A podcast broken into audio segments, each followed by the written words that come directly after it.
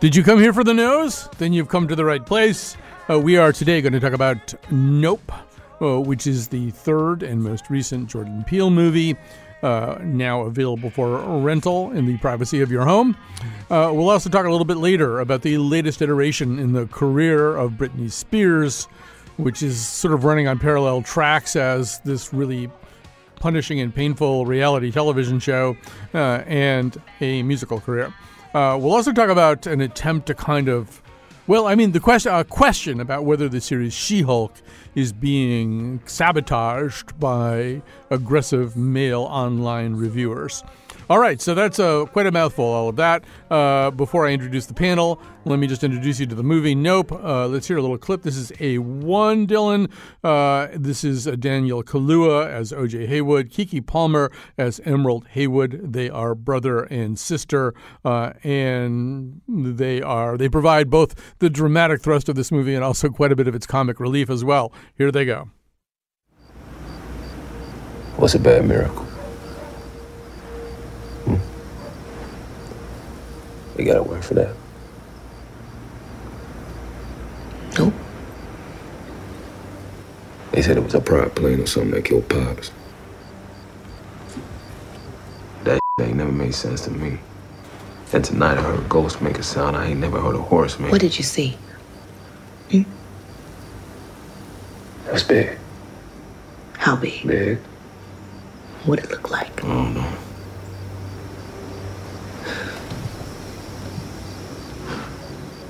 It was fast. Too fast. Too quiet to be a plane. OJ, are you saying what I think you're saying?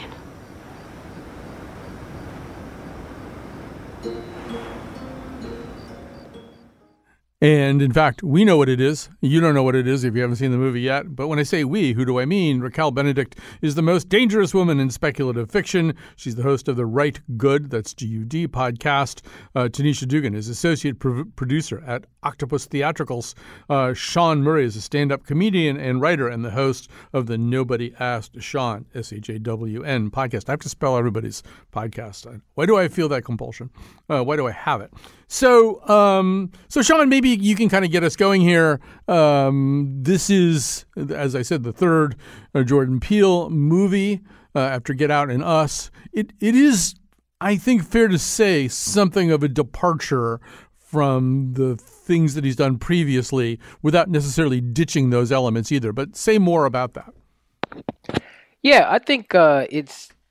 I think what this one is a deliberate effort on Jordan Peele's part to not make it like what he's called his other movies, like a social horror or social thriller. Like there are definitely there's a lot of meat to it, but I think this one was his first attempt where he's like, I just want to be a great filmmaker. Like I want to make something big for theaters. That's a blockbuster that um, explores some deeper ideas, but does it in the most spectacular way possible. I think like as great as Get Out is, which is like one of the unassailable movies of the 2010s, I think um, it's his a triumph of like really good storytelling and a great screenplay and great performances, but it's not like the most visually arresting movie of that I've ever seen. And, and by design, I think with each outing, he's he's gotten stronger as a filmmaker and as a like a visual stylist and I think like this this movie is so audacious in terms like what like the third act of this movie is not at all what you would have ever expected from this movie, and it's like it's gorgeous and it's like you just don't see that from like mainstream filmmaking today. Right, uh, kind of an interesting cast here too. Uh, we mentioned uh, the the two leads, but there's also uh, Steven Yeun. You know him from Walking Dead, um, and Wrenn Schmidt. Uh, I have fallen in love with her from For All Mankind, um, and a young man named uh, Brandon Perea who is on the verge of stealing almost every scene that he's in. Apparently, uh, Jordan Peele beefed up his part when he realized how good this guy was. Um, so fun to watch. So yeah, Tanisha, I'm not even sure I know exactly what you're because you are an international woman of mystery. I don't entirely know what your thinking is about Nope, but I'm, I think I'm about to find out.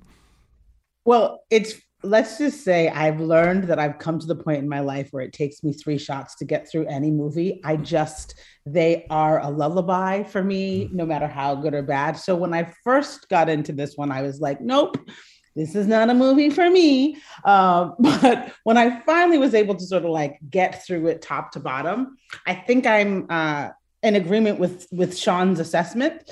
Um, it definitely feels like Jordan is working hard to not have a message in in this movie and yet the uh, cloud hanging over my head the the omnipresent cloud in my life feels uh, like a heavy-handed uh, symbol. Um, but but i you know daniel kaluuya is always you know interesting. Keke palmer is herself in whatever movie she does. Um, it was good performances. I actually, I think the one place I would disagree with you, Shawn, is I actually thought the the cinematography on this was re- really interesting. Um, maybe it's the landscapes of Northern California that that that's got me um, excited. But there was something about seeing these black actors, you know, in this kind of Western. Uh, uh, sensibility, these wide open spaces, and them just sort of trekking the landscape. That felt really special and like something I hadn't seen a lot coming from those kinds of bodies. Right. I mean, I think there's a couple of things that are kind of going on in the culture right now that are, are combined here, Tanisha. One of them is the kind of the sci-fi western. Uh, we see it with Westworld. We see it. Uh, there's like, I know Amazon Prime has two. One's called Outer Range. Night Sky, I think might be the other one. I can't keep them all straight. We're also starting to see a re-examination of uh, and celebration of the Black Cowboy, the story of the Black Cowboy. We've done a lot of shows uh, about this at this point, and there's a way in which this thing sets up from the very beginning. These two siblings are the son of a father who really, uh, you know, had played an, an, instrumental role in supplying and training horses uh, for westerns, and their family lineage goes back essentially to the the foundation of cinema.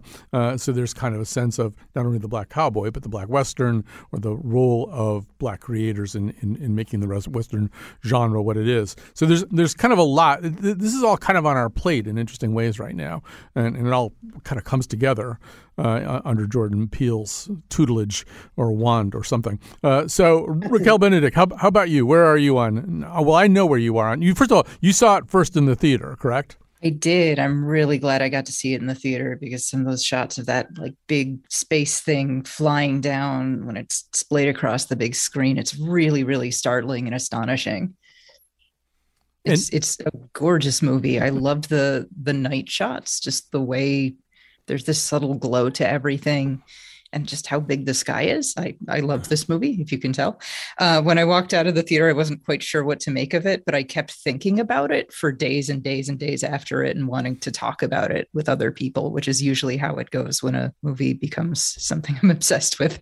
um, I, I, definitely feel like uh, Jordan Peele's almost like our, our generation's, this generation's John Carpenter and that he makes these movies that are obviously like accessible and really enjoyable to general audiences, but they're very smart and there definitely is a political side to them, even if it's not necessarily like front and center. I, I think I know what you mean in that this movie has a message, but it's not so much a message movie. It feels a little bit more organic to the characters rather than the characters serving as mouthpieces of the message necessarily. Right. And and Shawn, to her point, I, I feel like I made a mistake, which is I started watching this thinking I was going to watch another Jordan Peele movie, so to speak, and, and kind of psyched up about that and wanting to have the particular thrill of that combination of things. And then it wasn't like that at all. And I, I spent way too long trying to fit it into my my my preconception about what I was going to watch. I'm going to have to watch the movie again and kind of be open to what Peele is doing. But one name that keeps coming up, Shawn, is Spielberg, and I think it's even come up with Peele. I think he said he started out with Close Encounters and then turned it into Jaws, something something like that. Uh, but uh, there's a there's it's hard not to see Spielberg just maybe in the way the movie's shot. Absolutely, absolutely. Like it's um. First, let me just clear up uh, for Tanisha. I, I didn't mean that this movie is not uh, visually interesting. I think this movie is gorgeous. I was saying like Get Out is not the most doesn't have the most yeah yeah yeah amazing uh, cinematography. But to this point about Spielberg, I mean yeah, it's like I think one if you're of a certain age as a filmmaker, you can't and you're making something big, you can't avoid referencing Spielberg. But I think like there's a deliberate like there's so much Jaws and there's so much Close Encounters in this movie, and um, I think Spielberg sort of mastered like spectacle and fun and thrill all like in one. Um, I think this movie does that so well. Like it, but I think the, it's also like the Jaws and Jurassic Park thing of like holding back the sort of the obvious like thing at the center of the movie like jaws like with the shark or like um you don't see um the dinosaurs like in the park eh, like right off the bat. And so then when you finally do see it it's like it's so rewarding. And i think going back to what i was saying about the third act like when you finally see what like they've been chasing after or it's been chasing after them in a lot of ways it's like what is like you've never seen anything like that in a, in a like on a on a big screen Right. Um, I, I want to play another clip here. Uh, this is um, once again the two leads, uh, Keke Palmer and Daniel Kaluuya, Kaluuya uh, as the Haywood siblings. Uh, and maybe I'll just set up this clip or why I think it's interesting because there's a third part of this that I don't think we have. Well, it may be maybe three, four, and five different parts worth discussing. But a, a third part of this is it's also kind of a movie about IP, right? There's a way in which it's a, a movie about the movie business and about uh, intellectual property and about getting a certain kind of shot. Uh, I would simply say that in without spoiling anything, I hope in Jaws they're not trying to get pictures of things. Uh, here, they're trying to get pictures of things. All right, here are the two leads. You know I ain't trying to run it up. I just was looking online and I seen a lot of. You know I'm broke, right? We use my money. Nigga, shut up. Look. All right. There it is. Five to 100K. Oh, read it. You read it, dyslexic ass. The point is, a website like Cyber Dominion will pay five to 100K for photographic evidence of UFOs. 100K? And that's just what I saw on the first go. Now that I'm thinking about it, Cyber Dominion, this right here is a moment, our moment. We set it up, release it the right way. Man, I'm talking rich and famous for life. How? How How we put it out? Mm. And that's what I'm saying. We don't just go for the quick cash in, okay? We, we go to the most credible platform to do the story. What's that, like Oprah? Yeah, like Oprah, for example. After that, everybody want in. Well, I'm saying there's plenty of videos of flying online. I saw one the other day that wasn't on Oprah. Like, all I'm saying is all that online is fake, low quality. Ain't nobody gonna get what we gonna get. What we gonna get? The shot. What shot? The shot. The money shot. Undeniable, singular, the, the Oprah shot. The Oprah shot? All right, so Tanisha says, and we have to be careful about spoilers here, uh, but this is a very funny conversation they're having. But it is another part of this movie, right? And the movie kind of begins with them trying to do their usual Hollywood work and, and kind of getting kicked off a project because somebody else did something stupid. Uh, but it's, I think a lot of this movie is maybe Jordan Peele also having a little bit of a chance to reflect on his first few experiences with Hollywood, with getting the right shot, with selling the intellectual property the right way. Mm. Yeah, I mean, I, I, think that's probably true, and and maybe I'm I'm small, but you know, for me, I I see it more about like this this idea of us needing to capture something in order for it to be relevant or real um, and so it's like the meta it's it's maybe less meta than than jordan and more very specific to the way i watch us all sort of participate in life which is like if it didn't you know i feel like i'm stealing this from some tiktok kid but like if i didn't tiktok it or instagram it it didn't happen um, and so you know yes, it's about the money for them, right? Capturing this, you know, thing that's happened, this this this thing that's happening in their in their life, but it's also like the spectacle isn't real unless it's recorded, which feels very, I don't know, real to me as, as a way in which we sort of go through life at this particular point. And I think, you know, as it relates to Jordan, I mean, uh, yeah, Jordan Peele, I think that like he ha- he hasn't lost yet. You know, I think I I emailed uh, Jonathan as soon as this movie came out because I was looking at reviews and I was like, can't miss this one. Um, and so I don't I don't know if I could get into the psychology of how he is thinking about his past movies because I don't know if he's missed yet, which has got to be an, a tremendous pressure when you're trying to create. It's a really good point. I hadn't really thought that much uh, uh, about that part of it. But you're right. He doesn't know yet what it's like to crash and burn. Uh, and maybe he won't ever. Who knows?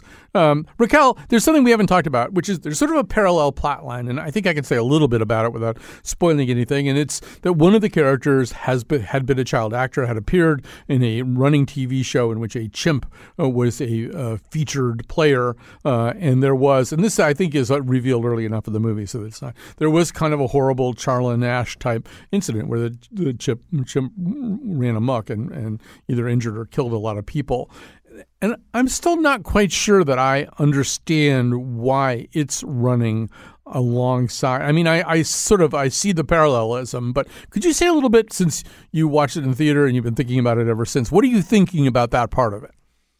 Yeah, I think I think that part of it, it it's not necessarily important for the plot element. Like it does reveal the motivation of this one particular character, this this uh, former child actor, and, sort of shows why he does the thing that he does. But I think it's more of about drawing a, a, parallel in terms of themes, in terms of the way animals and child actors are exploited by the industry. I mean, he he was a child actor, and this chimp was a, a an animal actor, and these are anim- these are creatures or beings that really shouldn't be there. Like it's not good for you to be uh, uh, uh, in front of a camera like that. And it, and I think it speaks to this larger idea and discussion throughout the film of how the spectacle kind of sucks people up and, and grinds them up and, and sort of spits them out in order in order to keep going and in order to feed itself because not only does this thing happen to him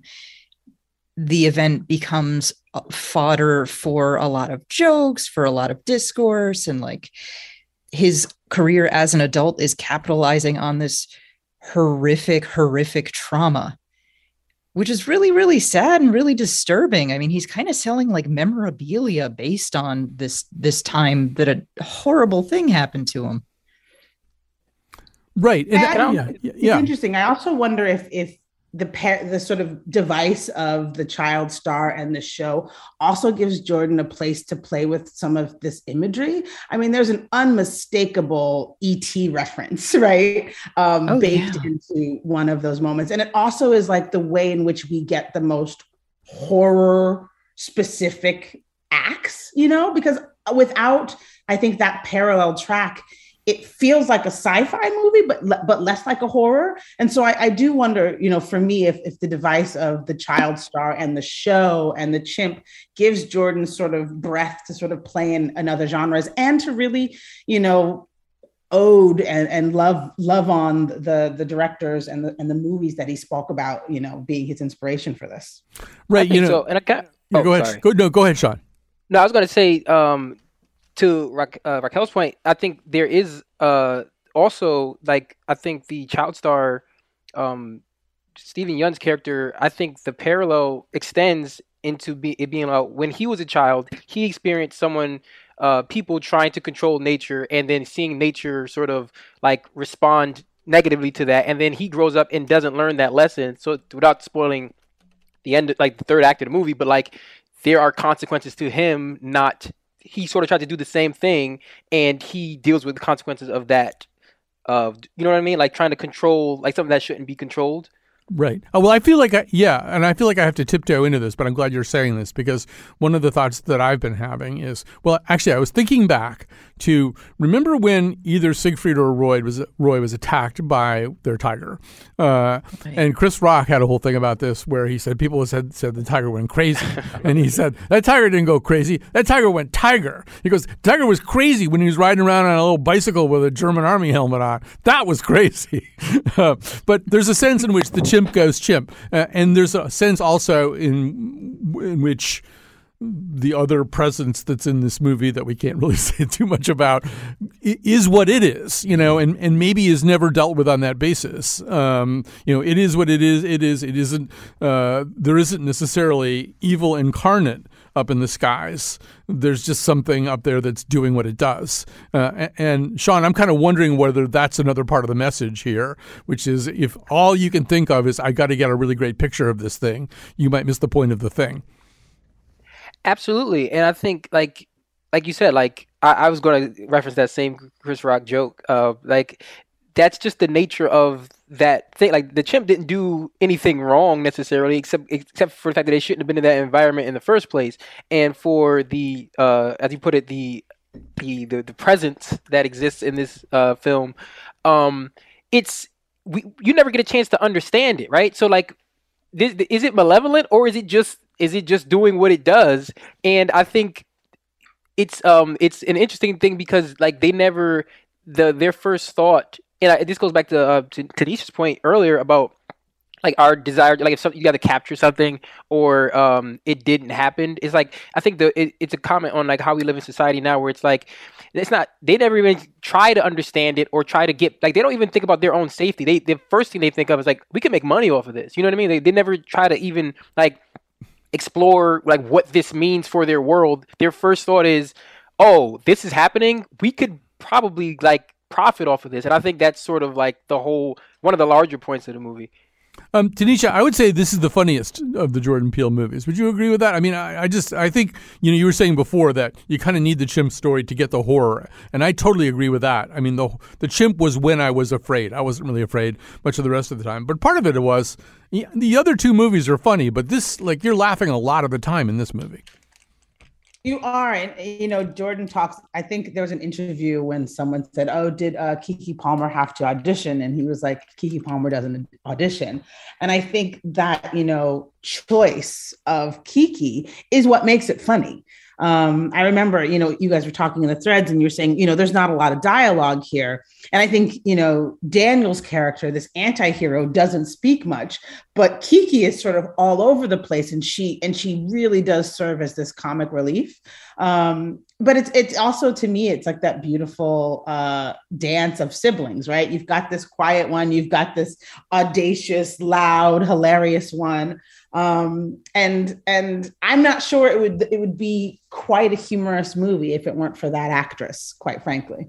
Yeah, but also they're they're so interestingly matched too. I think Kaluuya is one of the really great face actors uh, of his generation. He can say an awful lot with a look or with those. There's a couple of really deep night shots where suddenly you just see his eyes, but they're not just eyes. They the expression in those eyes yeah. is saying I mean, a lot. he's the, that moment he's recalling his dad, mm-hmm. and I turned to my to the person I was watching the movie with, and I was like, that is some like serious serious acting. I was like, human beings don't want to cry. And you can see all of this emotion working on this man's face as he's recalling, you know, his dad and what he feels he needs to do for his dad. Daniel, I mean, I use I use anti-hero truly because, you know, the wrangler in him that fails in the beginning becomes you know the one who understands all the points you guys brought up right? He's like this animal needs to be worked with. I need to understand. I mean i think he has a whole monologue with angel and, and his sister about how to tame an animal. It's it's you're right colin. They are a really stunning matchup because of their differences in the way that they approach the work. All right, I see by the clock on the clubhouse wall we've got to go to a break here. When we come back, we will attempt to make sense of the life and times of Britney Spears. One-eyed, one-horn, flying purple people eater. A one-eyed, one-horn, flying purple people eater sure looks strange to me. One-eyed. Really came down to earth and he lit in a tree. I said, Mr. Purple People Eater, don't eat me. I heard him say in a voice so gruff, I wouldn't eat you cause you're so tough. It was a one-eyed, one-horn, flying purple people eater. One-eyed, one-horn, flying purple people eater. Support for this podcast comes from Hartford Healthcare. Elevating Health is funded by Hartford Healthcare. Loneliness can be a significant health risk to people of all ages. Dr. Laura Saunders, a psychologist from Hartford Healthcare's Institute of Living, talks about social isolation and why we need to connect in person. Loneliness actually is a pretty significant health risk for people that struggle with social isolation. It affects their blood pressure, it affects their immune system, it affects your willingness to get up and get out, and can cause some not just emotional issues, but health problems as well. You're not alone. Dr. Saunders explains how important it is for us to look to others and get out of our comfort zone. I like to talk about social isolation as not just that individual's problem, but it's a community problem or it's a family problem. We need to connect with others. We can take space at times as well, but we need to step out of our comfort zone and do things to connect with other people. It's life saving. For more information, go to ctpublic.org slash elevating health.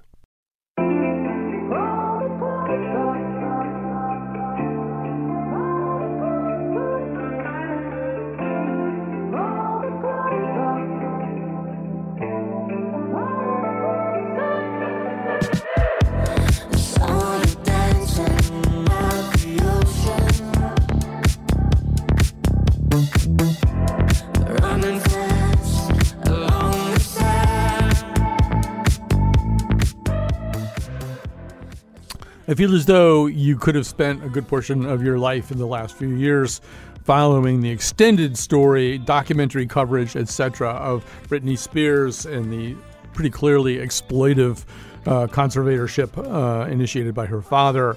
Um, that seems to be closing as a chapter in her life, and she uh, has, in fact, released a brand new single. You're hearing it right now. If it sounds oddly familiar, first of all, she recorded it with Sir Elton John, uh, and it is sort of a mashup of three of his musical themes, most notably, of course, the chorus of Tiny Dancer. Um, meanwhile, while that's happening, uh, she is in fact also speaking out about the conservatorship in a 22 minute audio recording explaining what happened to her. Um, I found actually that I had more thoughts about Britney Spears than I would have guessed. But uh, but Raquel Benedict, maybe you can get us going here. Let me just remind people today on the show: Raquel Benedict, uh, Tanisha Dugan, and Shawn Murray are the nose. Uh, so Raquel, I don't know. I, I, don't even know how to start the conversation exactly. So I'm just going to let you say whatever you want to say about Britney Spears. Oh, oh my goodness. Um, I mean, yeah it well I, I, feel like this topic ties really really well to the the movie nope. There's this fun parallel between it. I mean the movie nope starts with this quotation i will cast abominable filth upon you make you vile and make you a spectacle. And i feel like that kind of is the britney spears story a little bit. Like it's really hard to to under uh, uh to, to fully grasp just how much performing since the age of 10 for audiences would warp your brain and warp your sense of self. This is we're talking about an entertainment industry that chews up and damages full grown adults. And she went into this as like a 10 year old and it's wild. And and i mean the song itself isn't really anything special. It, it's sort of a rehash of older elton john stuff which given i mean he's in his 70s so i can't really expect too much from him but uh, careful now. I'm 67 years old. I mean, I, you know, live your best life. Just chill out in your pajamas, release in a song with very low effort, and make absurd amounts of money off of it. That's living the dream. Uh, yes, I don't know whether we're talking about Elton John or Britney Spears there, but, but I guess either way, it, it kind of works. Yeah, so uh, I don't know, Tanisha. Let's sort of carry this thing forward. I mean, I think Raquel's um, parallelism is kind of interesting. I mean, both of these are stories about that include quite a bit of exploitation, um, and, and, and maybe maybe that's a, a, big part of it. And I'm sort of the wrong age to have opinions about Britney Spears anyway. But you're you're a much younger uh, person. Uh, how does this all land I mean, with you? She, yeah. You're right. She fits right into you know my demographic. I watched was Kids Incorporated, which if, if you're of a certain age, you know this show. Um, and she and she was on it along with no, I'm mixing up Kids Incorporated with Mickey Mouse Club. Okay, I'm totally of a certain generation. Mickey Mouse Club. Understandable. Right? Understandable.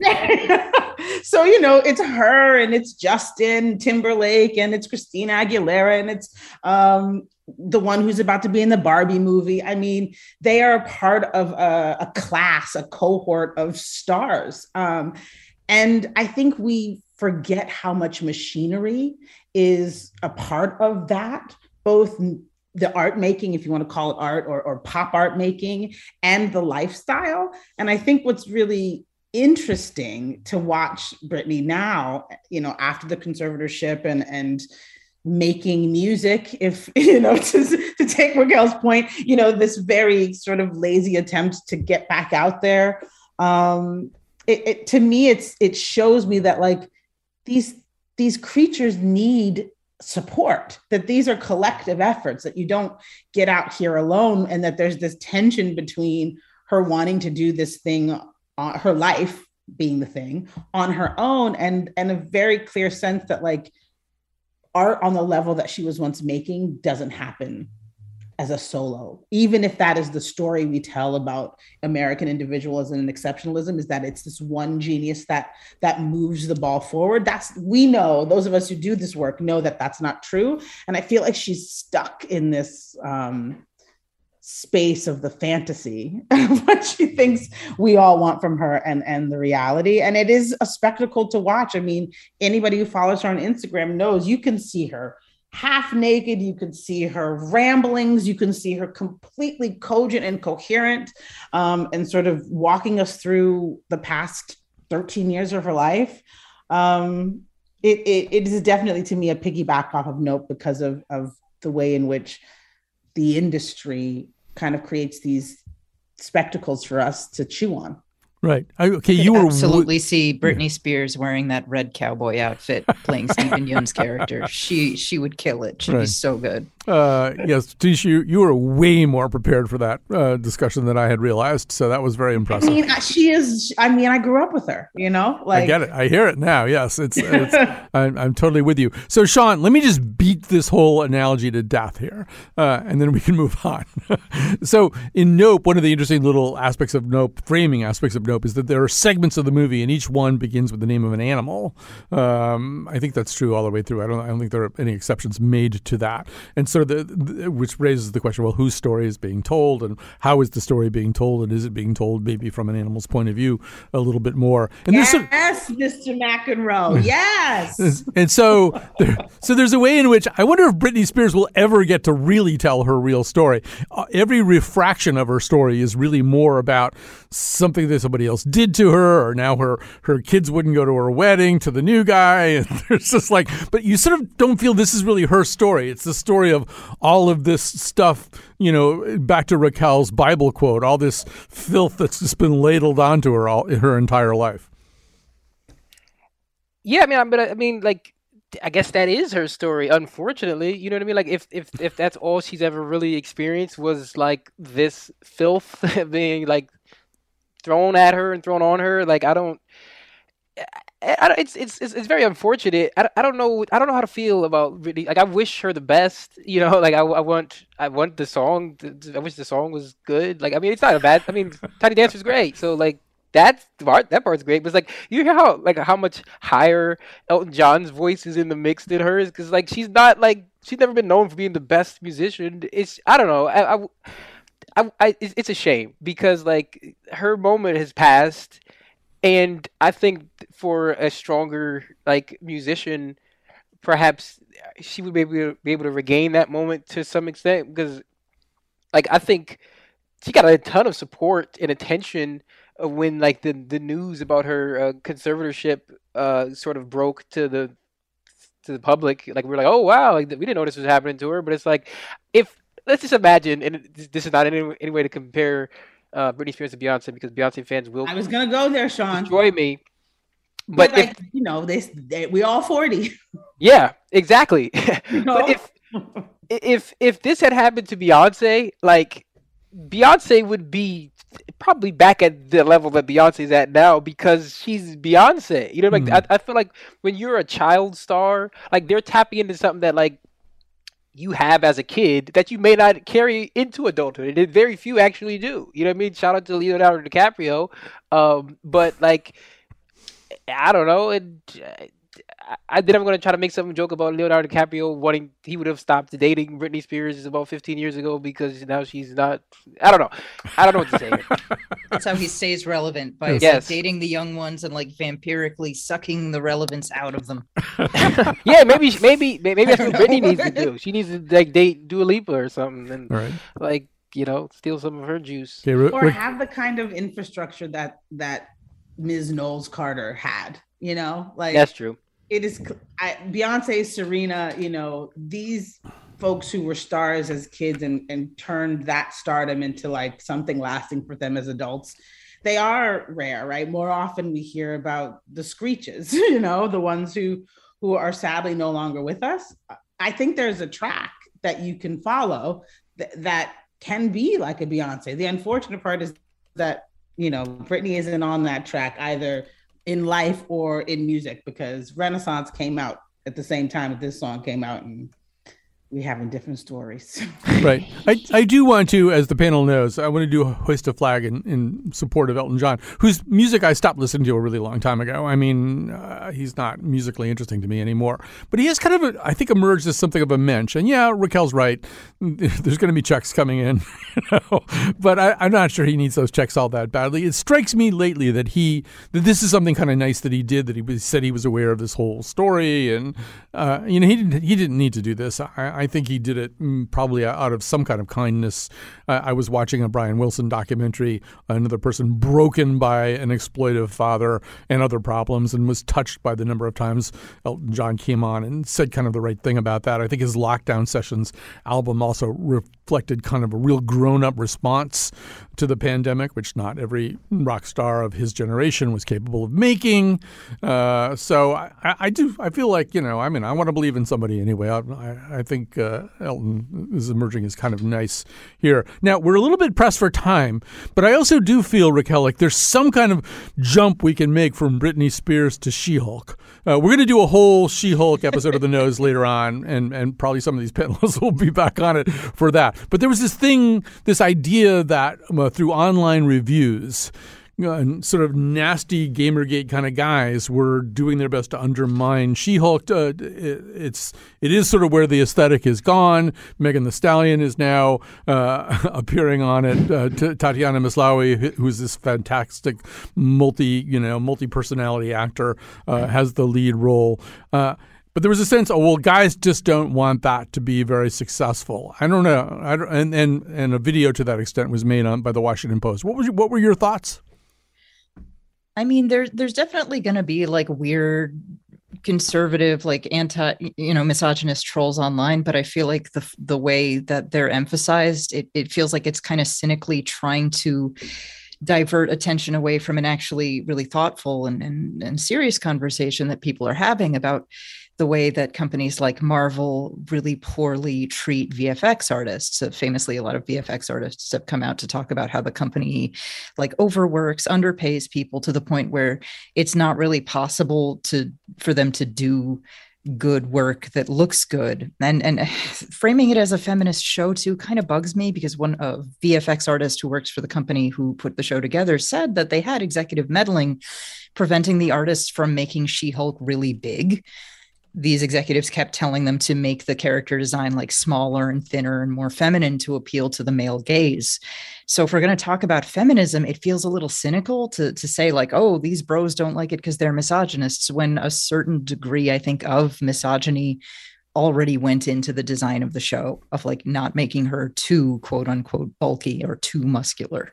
So hold me closer, tiny Hulk. Uh, no, no, uh, we want a big Hulk. Uh, I've seen that the through line between these two segments is never trust a guy whose first name is Kevin and second name begins with F.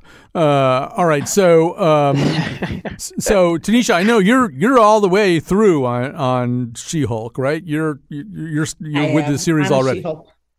I am, and I and I don't know if I want to say fan, but it's something that I watch with my kids. You know, we sort of dig it together. I- think you're so spot on, Raquel. I mean, I cringed in the first episodes when, you know, she's talking about how she handles her emotions, and it is so um within the binary, the conversation that they're having. And so, I mean, I, I I do find it fascinating uh, that men are sort of harping on this show because I think it was absolutely built with men in mind. Um, and, you know, that to me is more like a, a continued reminder that we should make things for the people they're meant for and that in the specificity will come universality. Um, but, I, but I also will put in a good review for it, one good review. Hopefully there are more, because um, I think it, it it's nice to have a, a girl superhero. Um, and it's nice to have a girl superhero who can get the best of the boys sometimes. And, you know, there's an opportunity for these stories to live outside of the binary. And I think what you're talking about, Raquel, of, of the artist inside of it, being able to do that work so that it comes to fruition is so necessary. I just don't know if a ship like Marvel can get there. All right. So we have just one little chance for Shawn. Although, Shawn, I do want to say that they already did this with Hawkeye, and I loved it.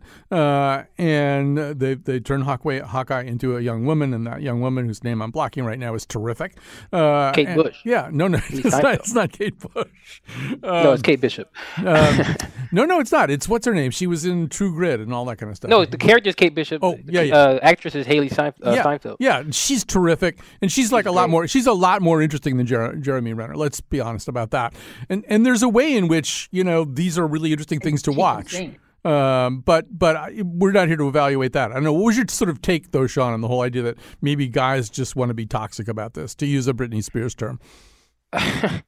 Um, I think that's I think there's absolutely uh, the truth to that. I think that happens. I, I was I was referencing uh, earlier uh, in our uh, email chain about um, like Ghostbusters in 2016. It got a lot of like hateful male reviews, which detracts from the fact that the movie was just bad on its own right. But there was a lot of misogynist uh like attacks on that movie which sort of doesn't allow for like the legit review like like it's hard it's hard to say like like I didn't like Ghostbusters at all but I don't want to say I didn't like Ghostbusters because I don't want to be lumped in with the people who didn't like Ghostbusters 2016 because they starred a bunch of women.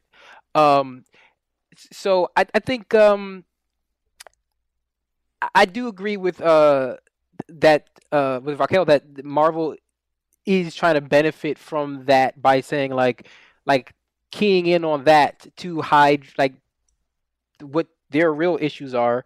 Um, but I think the solution to all this is that Britney Spears should get some Hulk blood in her and become our own She Hulk, and then she'll probably solve all her problems that way. Oh, I'm, I'm sure there's a Marvel moment coming out there. All right, we got to go to a break, so we'll have time to make some recommendations.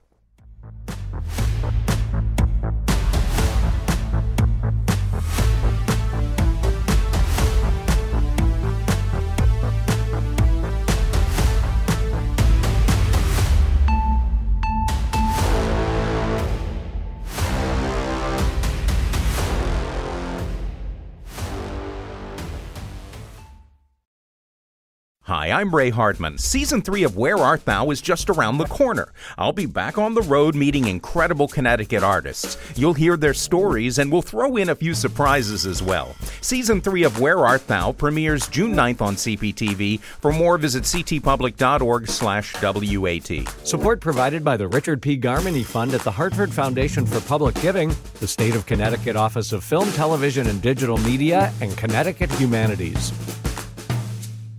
All right, in the technical producers booth right now, we've got Dylan Reyes and Cat Pastor. Uh, and thanks to both of them. Thanks to Jonathan McPants for producing this and pretty much all news episodes. Now, time to make some recommendations. Uh, Raquel Benedict, why don't you get us going?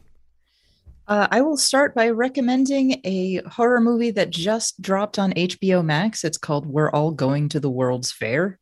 And it's about a young, an alienated uh, young person who's playing some sort of strange internet alternate reality game that may or may not cause weird changes in in the person playing them but it's a really good movie that captures the very strange loneliness of being way way too online. It's quite good. Oh great. All right uh, tanisha dugan what have you got for us today Got two. My first one is a book called Black Boy Joy by Kwame Mbalia. It's a series of like short stories. I've been reading them with my son London. They're fantastic. Um, highly recommend. And also for your TV watching, I'm recommending A League of Our Own. Um, it they do some really lovely like callbacks to the movie as a person who liked the movie, um, but takes it in a wholly new queer direction, which is fantastic. All right, so that's on uh, Amazon Prime, I believe, these days. Uh, the repurposed. Oh yeah, good call. A, a, league, a, league of, a league of our own. Um, all right, and you guys are going pretty briskly through this, but that's okay. So we have kind of I have a little musical thing at the end anyway. That'll be nice. But uh, so Shawn, uh, what are you going to recommend? I would like to recommend uh, He Hulk, the male Hulk. no, um, I'm just kidding. Uh, I would like to recommend um, one uh, the the music from the movie Nope uh, by Michael Abels, the original motion picture soundtrack for that movie is tremendous, great score. Um, and uh, my other recommendation is I just watched um, on the Criterion uh, channel. Was it on channel or the collection? Uh, did I buy the DVD? I can't remember. But The Friends of Eddie Coyle, 1973 film uh, starring Robert Mitchum. Uh, it's one of those movies where it's like, oh, there were so many great movies in the 70s that you just completely, no one ever talks about this, but it's like one of the best movies I've ever seen. So I don't know. Check that out if you like old crime movies. All right. So um, let's the- pause real quick, Colin, Yeah. and just shout out Jordan Peele's ability to take pop music and embed them into his movies Yes. in the most clever ways. I mean, stunning, stunning, stunning, Shawn. I love the recommendation. Yeah, great recommendations uh, all around. So, um, one thing that I'm going to recommend from Nope, uh, or connected to Nope, is uh, so one of the things that becomes kind of a plot device in Nope, in a way that I could almost not explain to you, are what are called sometimes sky dancers. These are the inflatable men uh, who are outside auto dealerships and stuff like that. So, I'm going to recommend from the podcast 99% Invisible, that's Roman Mars's massive engine of looking at design and stuff like that. There actually is from 2014 an episode called Inflatable Men uh, about where these things came from, who actually invented them. The, I will give you one thing the man who uh, invented them, uh, he doesn't call them any of those things, he calls them tall boys.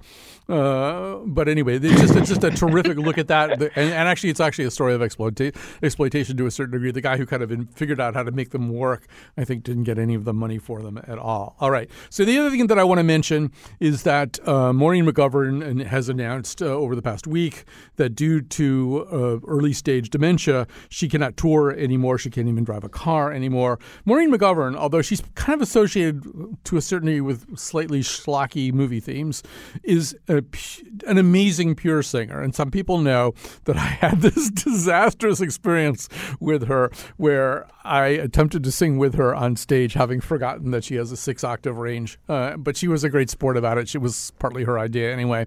But I mean, it's such a sad thing. She's a uh, an amazing talent, particularly when she focuses kind of on the American songbook, the, the jazz standards. So we're just going to end today with a, a little bit of that remarkable voice, Maureen McGovern.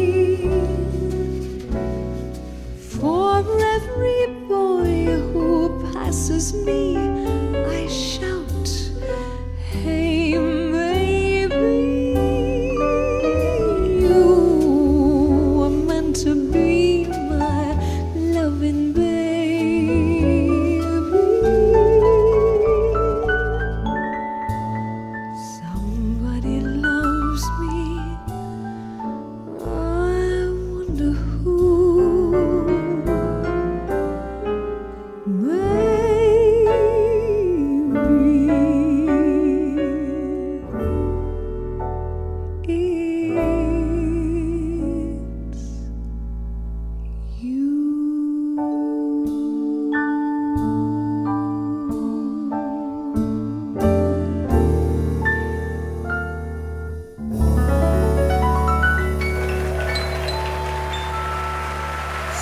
thanks very much to our panel this week. First of all, Maureen McGovern. Let's hope that voice is not entirely stilled by her current problems. Uh, but meanwhile, thanks to Raquel Benedict, the most dangerous woman in speculative fiction, host of the Rite Gud podcast, Tanisha Dugan, associate producer at Octopus Theatrical, Shawn Murray, stand up comedian and writer, and the host of the Nobody Asked Shawn podcast. Thanks to all of you for listening. We will be back. We're off for Labor Day. We'll be back on Tuesday with an all calls show, and Ask or Tell Me Anything show, and then a week of other excitements that I forget what they actually are.